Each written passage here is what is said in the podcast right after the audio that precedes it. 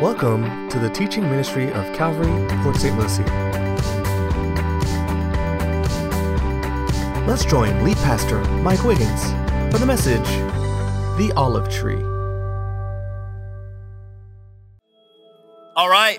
Well, last week, if you were with us, you know we studied the first half of chapter 11. And in the first half of chapter 11, Paul made this point very clear right up on the screen God is not finished with the nation of Israel. You see, even though uh, for centuries they were a stubborn nation, as revealed in the Old Testament, and even though 2,000 years ago they rejected their own Messiah, as revealed in the New Testament, and even though after that rejection they were judged as a nation and dispersed all over the world for over 1,800 years before coming back to their land in May of 1948, as recorded in secular history. Even though all of that, the fact remains that God still has a special plan for his people. Question Why won't God give up on Israel? Answer Because he made a covenant to Abraham. 4,000 or so years ago, right around 1900 BC, God, in His sovereign grace, chose a man named Abraham and He gave him some really special promises. Those promises can be found in Genesis 12, Genesis 15, Genesis 17. And here's what you need to know for purposes of our study today those promises to Abraham were unconditional and they were eternal unconditional and eternal. And so God said to Abraham, Abraham, I'm going to make your descendants into a great nation. Abraham, I'm going to be their God. Abraham, I'm going to give your descendants a special piece of property called the promised land. And Abraham, through your seed, all the families of the earth will be blessed. In other words, through your descendants, your son Isaac, your son, his son Jacob, and their descendants, specifically from the tribe of Judah. I'm going to send a Messiah. I'm going to send a deliverer who's going to impact the whole world. Now, that was around 1900 BC. Fast forward to about 700 BC, still way before the time Jesus walked the earth, and you got a Jewish prophet named Isaiah. And here's what he prophesied about the coming Messiah. For unto us a child is born, unto us a son is given, and the government, I love that, will be upon his shoulder, and his name will be called. You guys help me out with the rest of the verse. Go ahead. Wonderful, counselor, mighty God, everlasting Father, Prince of Peace. And Isaiah continues now in verse 7 of the increase of his, what's the word? Government. Aren't you glad Jesus is coming back to establish his government on the earth? I don't know about you, but I'm fed up, dissatisfied, disappointed in our government and human government all around the world. It's all completely failed. But Jesus is coming back, and when he does, and by the way, he's not coming back allegorically or symbolically, he's coming back literally. And when he does, the increase of his government and peace, there's not going to be any end to it. Upon the throne of who? David. Help me out. David, a Jew or a Gentile? A Jew upon the throne of David and over his kingdom. Help me out. A thousand BC, when David ruled over a kingdom, was it a Jewish kingdom or a Gentile kingdom? Help me out. A Jewish kingdom. And so Jesus, the son of David, is coming back to sit on the throne of David to establish his government and his kingdom literally around the earth. To order it and establish it with judgment and justice from that time forward, even how long? Forever. He's coming back. And yet people will say, Come on, Pastor Mike, it's been 2,000 years. He hasn't come back yet. You really think he's coming back? Yes, I think, I know he's coming back. And by the way, I'm glad he's waited so long because if he would have come back earlier, I wouldn't have known any of this. In fact, I would not have been born, and you wouldn't either. Aren't you glad he's waited so we can be included in the kingdom? Is he really coming back? How is this going to happen? Last sentence. It'll happen. The zeal of the Lord will perform this. And so, because God is a promise keeper and not a promise breaker, he will fulfill all of his promises to Israel. He'll fulfill all his promises he made to Israel through Abraham, through Moses, through David, through Isaiah, through all the prophets. What does that mean? It means God is not finished with Israel, not even close. So that, that, that was Paul's point in the first half. He continues along the same theme in the second half of chapter 11. So, so let's look at the last verse that we left off on from last week. That would be verse 15. So if you're looking right now at Romans 11 15, just say amen so I know you're there. Okay, so if they're being cast away, that's the nation of Israel when they rejected their Messiah is reconciling of the world. When they said no to Jesus, the gospel went to the ends of the earth. Praise God, Gentiles, like most of us, could be saved. For if there, the nation of Israel, being cast away, is the reconciling of the world, what will their, what's the word there? acceptance there's going to be a future acceptance restoration of the government of the, of the nation of israel what will their acceptance be but life from the dead and of course that took me right to the valley of dry bones in ezekiel 37 but i didn't have time to talk about it last week nor this week so th- that could be a great reading for you this week Ezekiel 37, the valley of dry bones. God says to Ezekiel, Ezekiel, can these bones live? Ezekiel has this vision of all these bones in a valley. Can these bones live? Well, you know, Lord, preach to the bones. And Ezekiel starts preaching to the bones, and, and God breathes on the bones. They come together, sinews and skin and muscle come, and, and, and there's life once again. And then he says, Son of man, Ezekiel, these bones are the whole house of Israel. God's not done with Israel. And so now look at verse 16. This is where we'll start today. For if the first fruit is holy, the lump is also holy. We got to stop right there and define terms. And so if you're taking notes, here's your next point.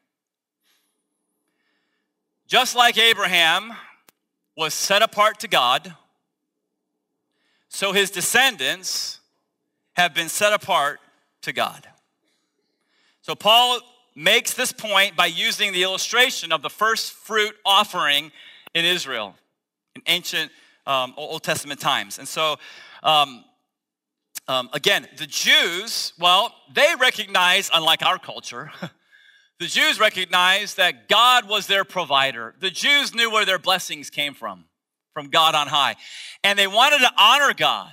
They wanted to put him first. And so the way they did that was through the first fruit offerings. So that was an agricultural society. And so what they did is they took the first portion or first fruits of all the increase of their land, crops, etc., and they would give that to the priests, the Levites. That's the way um, they honored God by giving him first place with all of their increase. And that first fruit offering extended all the way down even to their unleavened bread. Look at verse 16 again. For if the first fruit, in other words, the first portion of dough of the unleavened bread, if that first portion is holy, what does that mean? That means the whole lump is also holy. And so, Jewish women, right, when they made that unleavened bread, they would take the first portion of the dough and they would dedicate it to God. How did they do that? They gave it to the Levites, the priests. The first portion of dough was set apart, holy to God. The first portion of dough represented the whole lump. And because the first portion of dough represented the whole lump, therefore the whole lump was holy and set apart. You say, what does that have to do with God not being done with Israel? Everything. You see, when God um, was ready to do something new in the earth, he picked a man named Abraham. When God was ready to create a brand new nation of men and women, teenagers, boys and girls who were dedicated, holy, set apart for his name, the first thing he did was he picked a man named Abraham. Abraham was the first fruit of Israel. And so, with that in your mind, look one more time at verse 18.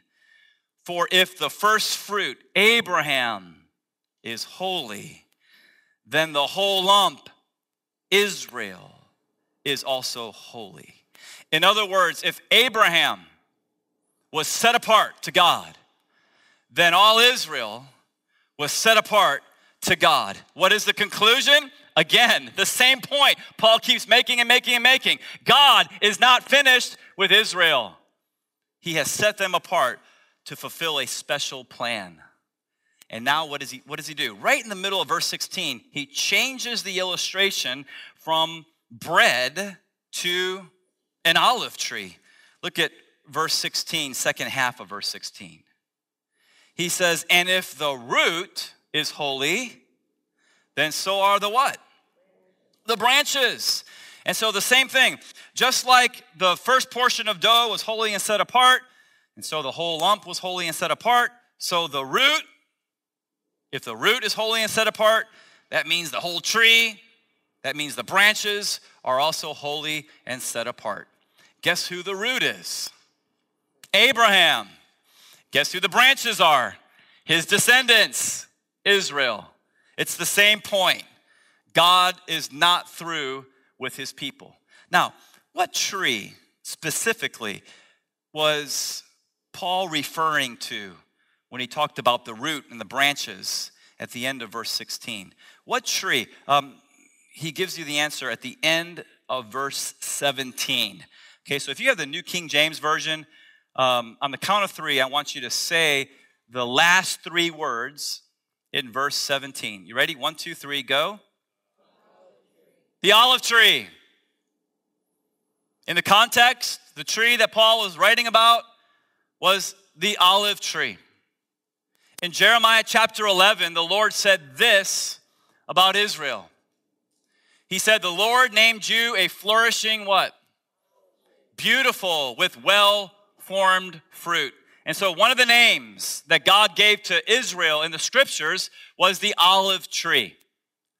If you go with us to Israel in March, you'll see lots of olive trees wherever we go, but especially um, on the western slope of the Mount of Olives in a place called the Garden of Gethsemane. You remember Gethsemane where Jesus prayed the night before he was crucified? Uh, it's still there. That's just a tiny, small portion of it on the western slope of the Mount of Olives, and we get to go there and spend like a whole hour praying and meditating and uh, sharing a devotional. But you see the olive trees, isn't it amazing? Those things are hundreds and hundreds of years old. Now, of course, olive trees produce olive oil. Olive oil, which was a very important part of ancient Israel's um, economy. So, for centuries and centuries, um, people used olive oil for cooking and for lighting oil lamps and for anointing kings. And of course, most people love olives. I personally hate olives. I can't stand them. I can't stand the taste of them at all. I mean, olives to me ranks right up there with eggplant. It kind of makes me quiver when I even think about it, okay? But I know a lot of you love olives and you say, Why in the world are you talking about this? Because I know that from time to time, some of you invite my wife and I over for dinner. And so please, please don't serve us olives because um, I'll probably pick them off my plate and give them to your dog under the table. But anyway, look at verse 17 now. And, still speaking about the olive tree, if some of the branches, uh oh, were broken off, and you, that's you Gentiles out there, being what kind of an olive tree? Doesn't that describe many of your days back in the BC times, right? And you, Gentile, being a wild olive tree, were grafted in among them, and with them became a partaker of the root and fatness, the sap and the nourishment of the olive tree. If that's you, Gentile, you've turned to Jesus as your Messiah, you've been grafted in to the olive tree. Verse 18 Be careful, don't boast against the branches. Don't look down on Israel. But if you do boast, remember that you do not support the root, but the root supports you. Okay, we're going really deep, deeper than usual. Okay, so stay with me if you could. If everybody could look up at me for a second. Paul gives the illustration of two different trees. He writes about a cultivated uh, olive tree, and he writes about a wild olive tree. And what Paul's writing about in verse 17 is he's talking about taking the branch from a wild olive tree and grafting, uh, grafting it in to a cultivated olive tree. Now, what's remarkable about what he writes about in verse 17 is that's just the opposite of what the ancient farmers did. That's just the opposite of what the growers did. You see, wild olive trees were useless. Why were they useless? Because their fruit if you ever seen a wild olive tree, it's like these little hard, knobby fruit, uh, pieces of fruit that give maybe a little bit of olive oil, if any. And so the wild olive tree was absolutely useless, but the wild olive tree had something going for it. It had a very strong stalk and roots. In other words, the wild olive tree, even though its fruit was useless, it better uh, held up in times of storm and high winds and drought. Okay, and so what the ancient growers actually did, just the opposite of what Paul's writing about in verse 17, is they wouldn't take a wild olive tree branch and graft it into um, a, a good cultivated olive tree. They would do the opposite. They would take the cultivated olive tree branch and they would graft that in to the wild olive tree stalk and roots. You say, why did they do that? Because they wanted to get the delicious, plump, juicy olives from the cultivated olive tree, and they wanted to graft that in so they could have delicious fruit and the hardiness of the stock and the roots of the wild olive tree. But Paul comes on the scene, and what does Paul do? Paul turns the whole thing around. Classic Paul. He turns the whole thing around and he talks, talks about taking branches from the wild olive tree and grafting them into the cultivated olive tree. And people 2,000 years ago, no doubt in Rome, were scratching their heads thinking, Paul, why in the world would you ever do that? Okay? The fruit on the wild olive tree is useless. And if you graft that into the cultivated uh, olive tree stalk and roots, it's still going to be useless.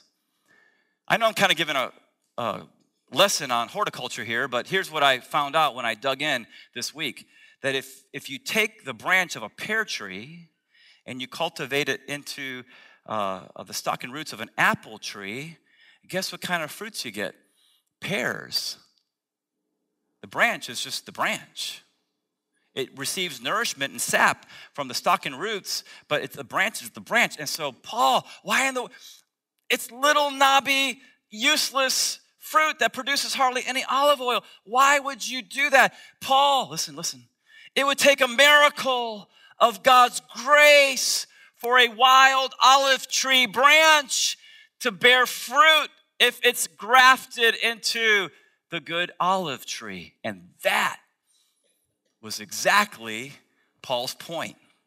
It is a miracle of God's grace that a wild olive tree branch, i.e., Gentiles like most of us, it would be a miracle of God's grace that we could actually bear good fruit when we're grafted into the olive tree.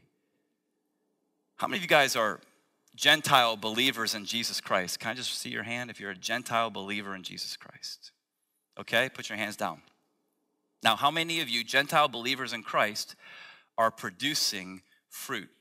In other words, like the fruit of the Spirit love, joy, peace, patience, because of the relationship that you have with Jesus Christ. If you're a fruit bearing Gentile believer in Jesus Christ, please raise your hand. All the hands that are raised, you are a miracle of God's grace. Absolutely, you're a miracle of God's grace. You know why? Because you're a wild branch. So am I. And in and of ourselves, we can't produce good fruit. The only way that you and I can produce good fruit is by a miracle of God's grace. So, those of you who are visual learners, let me show you another picture by Farrell Jenkins. This guy went over the Holy Land, he took a bunch of photos.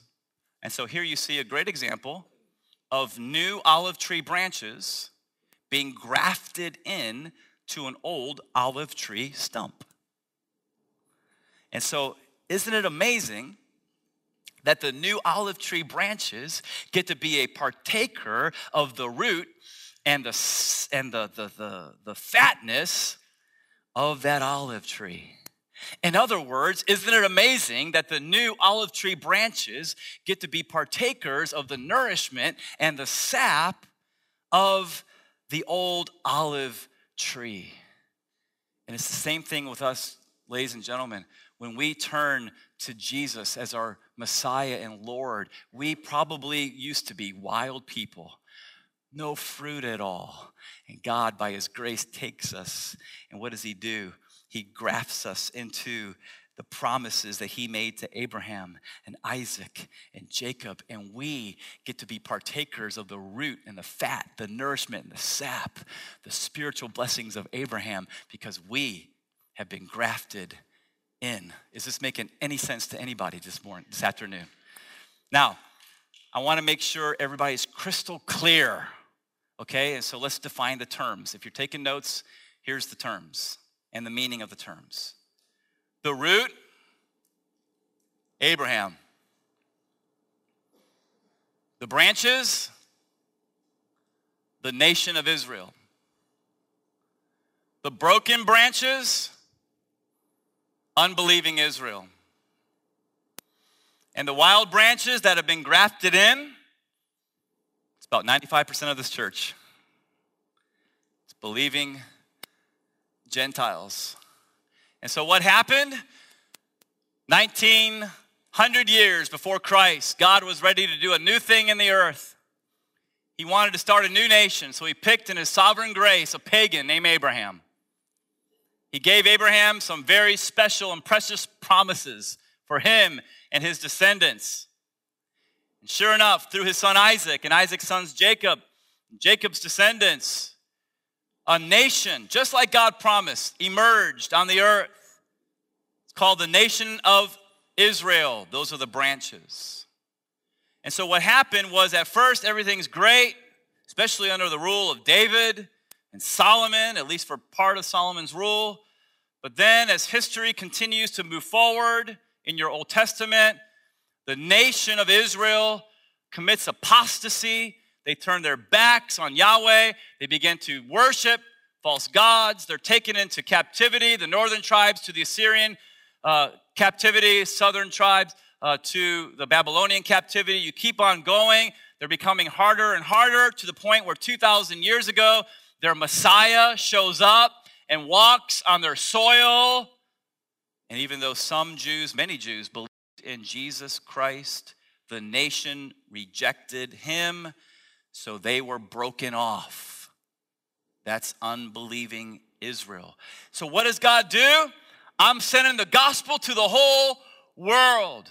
And so, what happened was God, in His grace, went to a wild olive tree. That's most of us. And He took us and through his grace and our faith in Jesus, he grafted us in to the olive tree. And now, what gets to happen in our lives? We get rooted into this olive tree and those precious promises that God made to Abraham.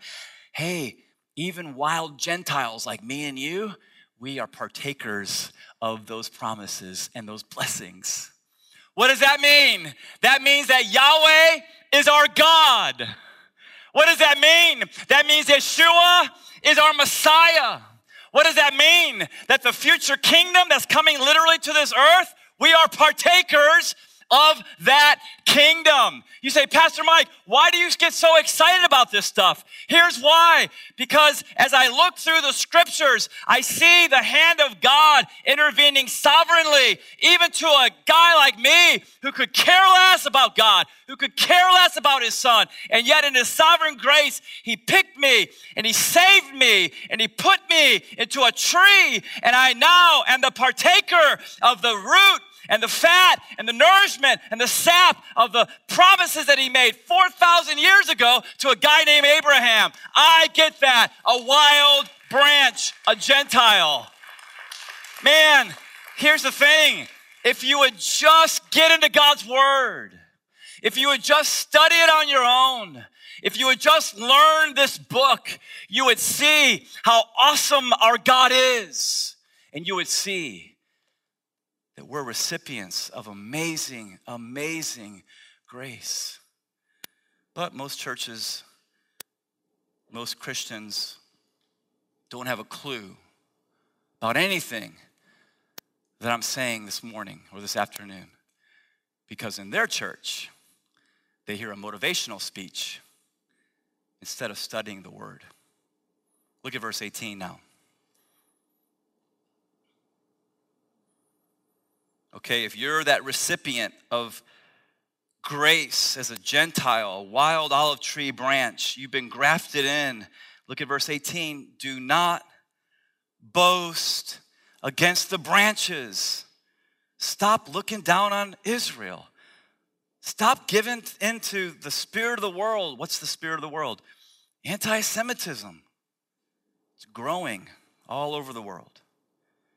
Do not boast against the branches, but if you do boast, remember that you do not support the root, but the root supports you.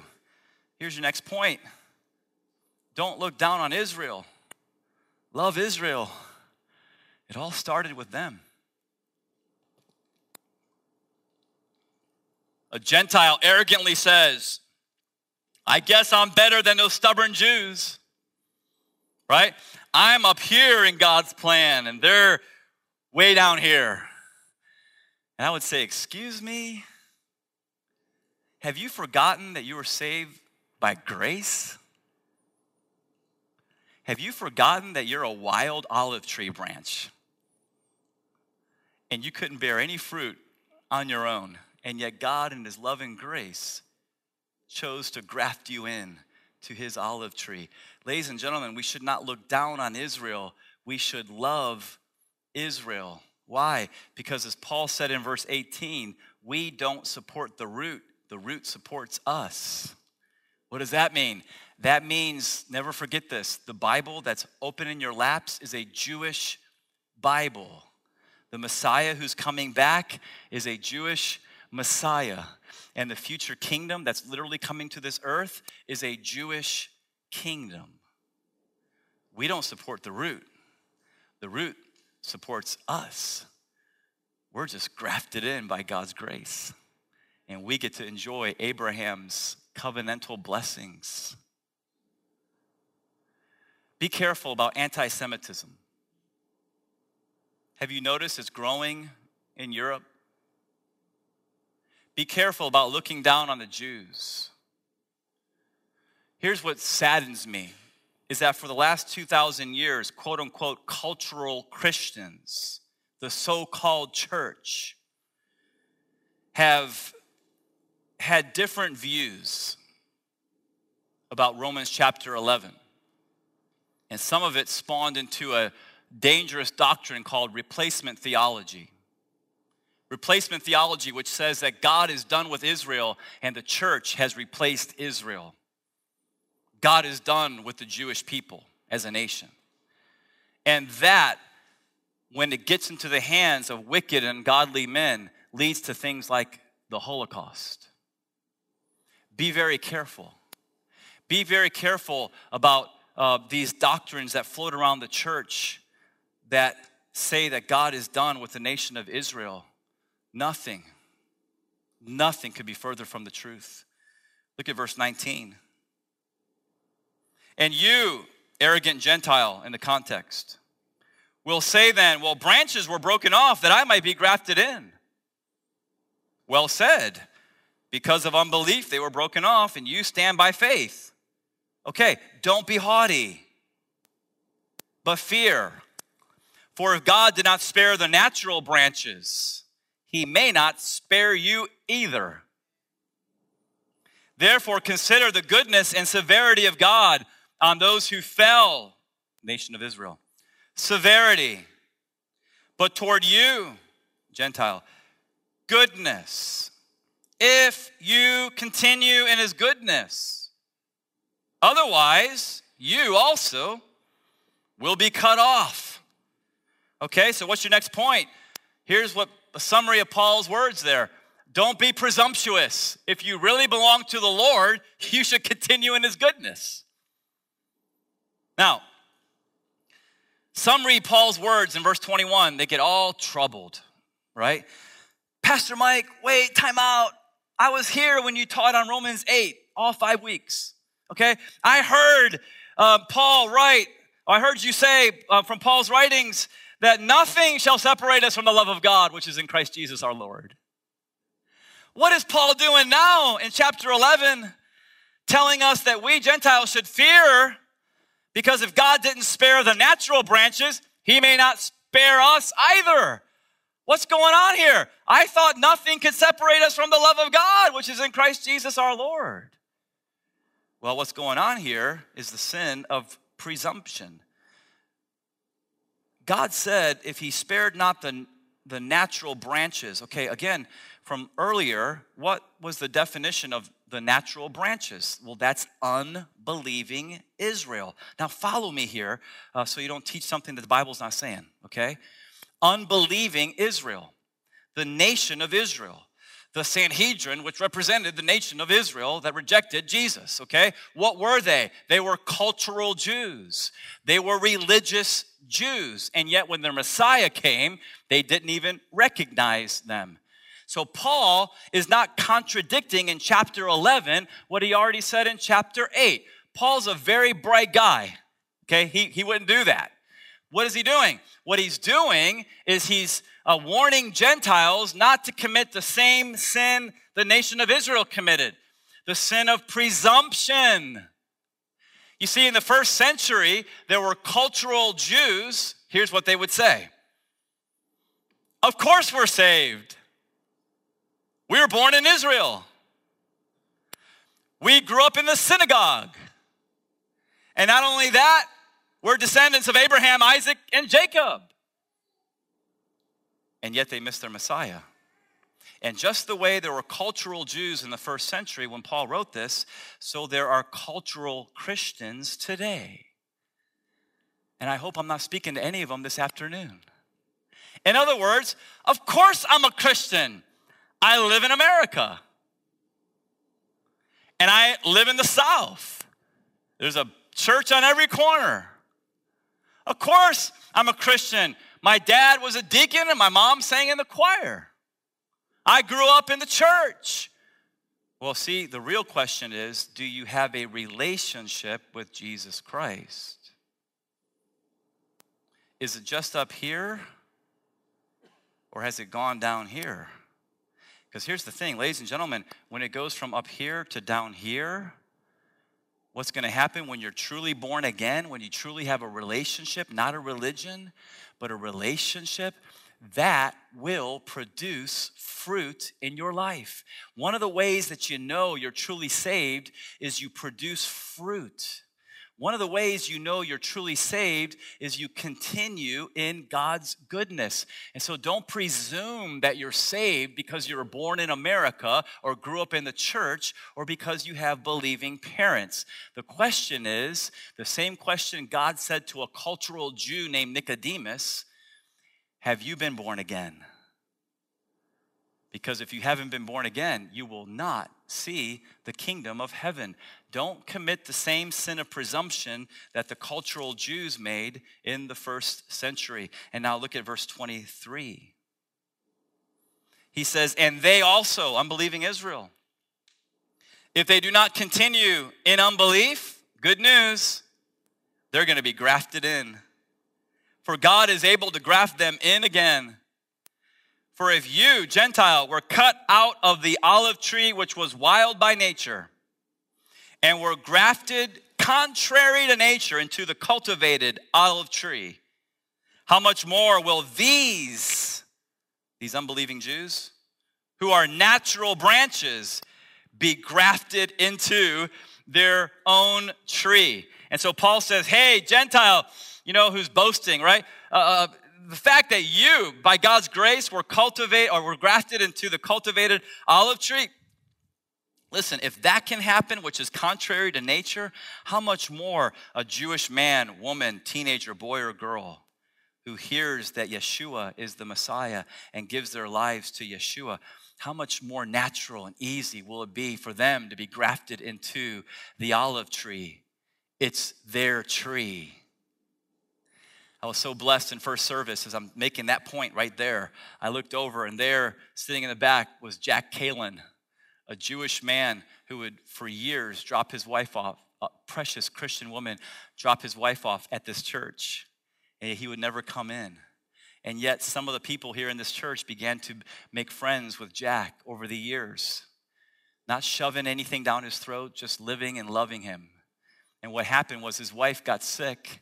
And when his wife got so sick, he said, If God raises her and heals her, I will give my life to Jesus Christ, a Jewish man. And guess what God did? He healed her. And guess what Jack did? He became a completed Jew. He gave his life to Jesus. And guess what? How beautiful, how natural, how easy it was for Jack to be grafted into the olive tree. Hey, it was his tree. Look at verse 25 now. He says, For I do not deserve, brethren, Desire, brethren, that you should be ignorant of this mystery, lest you should be wise in your own opinion. That blindness, okay, what's the next two words? In part, partial blindness, has happened to Israel. Okay, so Paul, when's that partial blindness going to be lifted? Until the fullness of the Gentiles has come in. Here's your next point. I told you we're going deeper. The only reason we're going deeper is because Paul goes deeper in chapter 11. Okay, so check it out. The next truth the nation of Israel has been partially blinded, but when the fullness of the Gentiles has come in, that blindness will be lifted. Okay, so why in the world would Paul say the nation of Israel has only been partially blinded and not fully blinded? Here's why because millions of individual Jews did what Jack did, they gave their lives to Jesus Christ. But the nation, right now, if you go over there with us, the nation is still in unbelief. And by the way, most of the people in Israel, um, they're not, they're secular, humanistic unbelievers partying in places like Tel Aviv. I'm not even talking about them so much as I'm talking about the religious Jews who pray at the Wailing Wall. The, the, the, nation right now, there's still a partial blindness over the nation. They do not believe that Jesus is their Messiah. That partial blindness will remain on that nation until the quote, fullness of the Gentiles comes in. What does that mean? That means that when the last Gentile gets saved, when the last Gentile turns to Jesus as his or her Messiah, because God, who is sovereign, knows exactly how many Gentiles he has chosen before the foundation of the world. When that last guy or that last girl says yes to Jesus, we're out of here as the church. We're snatched up. We're taken into heaven. First Thessalonians chapter 4 and then what God, the age of grace, is done, and God takes his focus from the church and puts it back on Israel. When the fullness of the Gentiles takes place. When's that going to take place? When's that? Well, when is the, um, more properly said, when is the blindness going to be lifted from the nation of Israel? It's in verse 26. And so all Israel will be saved. When? When? As it is written, Isaiah 59 20, the deliverer, Messiah, will come out of Zion, and he will turn away ungodliness from Jacob. For this is my covenant with them when I take away their sins. And so here's your next point all Israel will be saved when the deliverer comes. His name is Jesus. All Israel will be saved. Now, just so you don't misunderstand, we're not talking about all Jewish people who've ever lived. No, branches have been cut off. We're talking about those Jewish people who survived the horrors of the last seven years of history as we know it, called the 70th week of Daniel in Daniel 9 or the tribulation, those Jews who survived those horrors and are still alive when Jesus Christ, the deliverer, comes back. And when Jesus Christ, the deliverer, comes back, here's what Zechariah says is going to happen. Still Old Testament. It shall be in that day, God says, that I will seek to, what's the word? I told you the tribulation is all hell breaks loose on this planet. I will seek to destroy all the nations that come up against who? Jerusalem. That's Armageddon. You can read about it in Revelation. The nations of the world in the last uh, series of, of battles called Armageddon gather against Israel, the valley of Megiddo, right outside of Mount Carmel. He says, And I will pour on the house of who? And on the inhabitants of who? The spirit of grace and supplication, God's turning back to his ancient people. And they, Israel, will look on me, whom they, what's the word? Pierced. Ladies and gentlemen, that's in the Jewish Bible. That's in the Hebrew scriptures. It's been there for thousands of years. When they, Israel, looks at the deliverer whom they pierced, who's that talking about?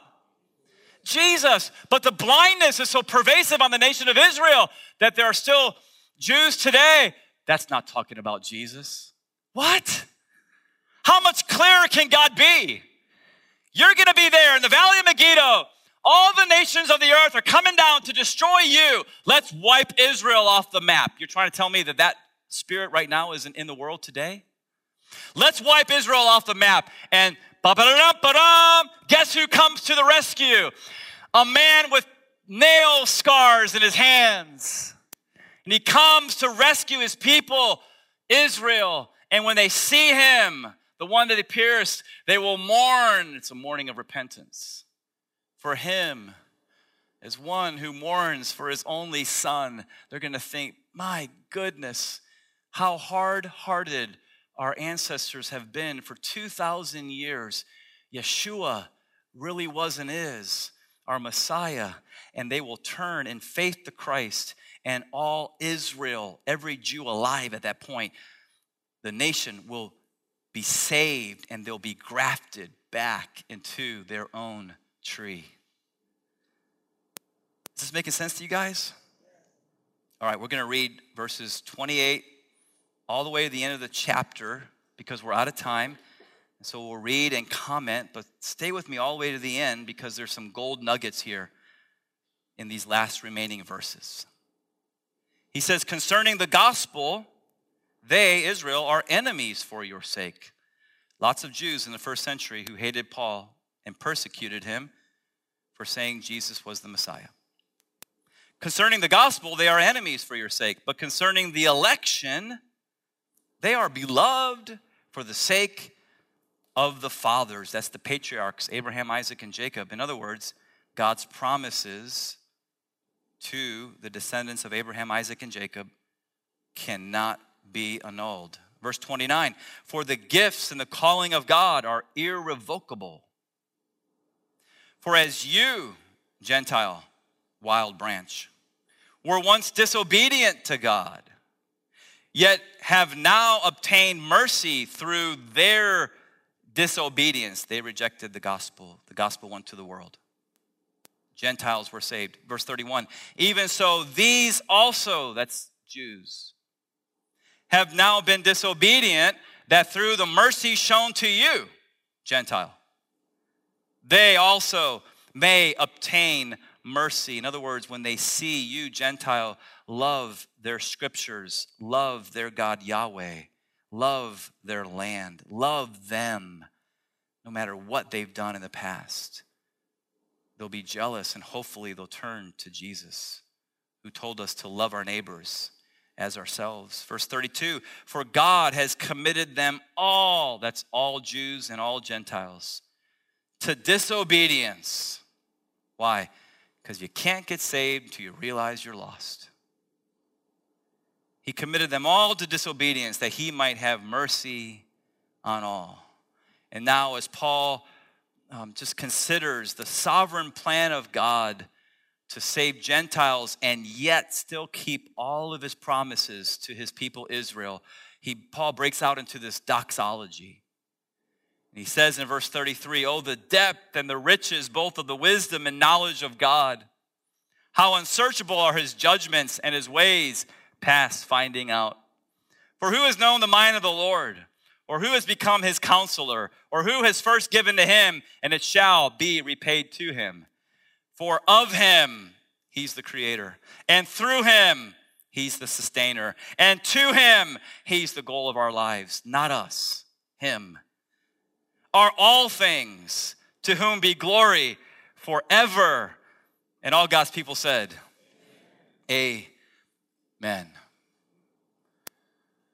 Probably 95% of you are wild olive tree branches you couldn't bear fruit any way, shape, or form. But God began to draw you into a relationship with Himself. And you heard the gospel. You heard that God's Son, His eternal Son, came to this earth to pay for the debt that you owed for your sins. And God's Son died on a cross in your place so you would not have to go to a place called hell. And the Spirit began to convict you of your sins, your sins that will damn you if they are not forgiven. And you saw that Jesus was the only way to be saved. Only by his blood can you be forgiven of your sins. And by simple faith, because of God's grace, you turned to Jesus. You gave him your life. You received him as your Savior and Lord. And he came and he cleansed you of all your sins and he took you, wild olive tree branch, and he grafted you into his olive tree. And miracle of miracles, you began to produce fruit plump, juicy olives, love, joy, peace, patience, kindness, goodness, faithfulness, meekness self control. Contrary to your nature and my nature, God's grace was at work in our lives. And you and I, as Gentiles, began to receive the root and the fatness of the covenant that God made to Abraham. Yahweh is our God, Yeshua is our Messiah, and the coming kingdom belongs to us. If you are so thankful that God has intervened in that way in your life, can you just stand to your feet, put your hands together, and let Him know how grateful you are that He is your God? Just stand to your feet.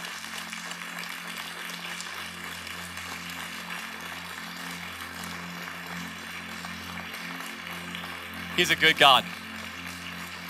He's an awesome God. Now,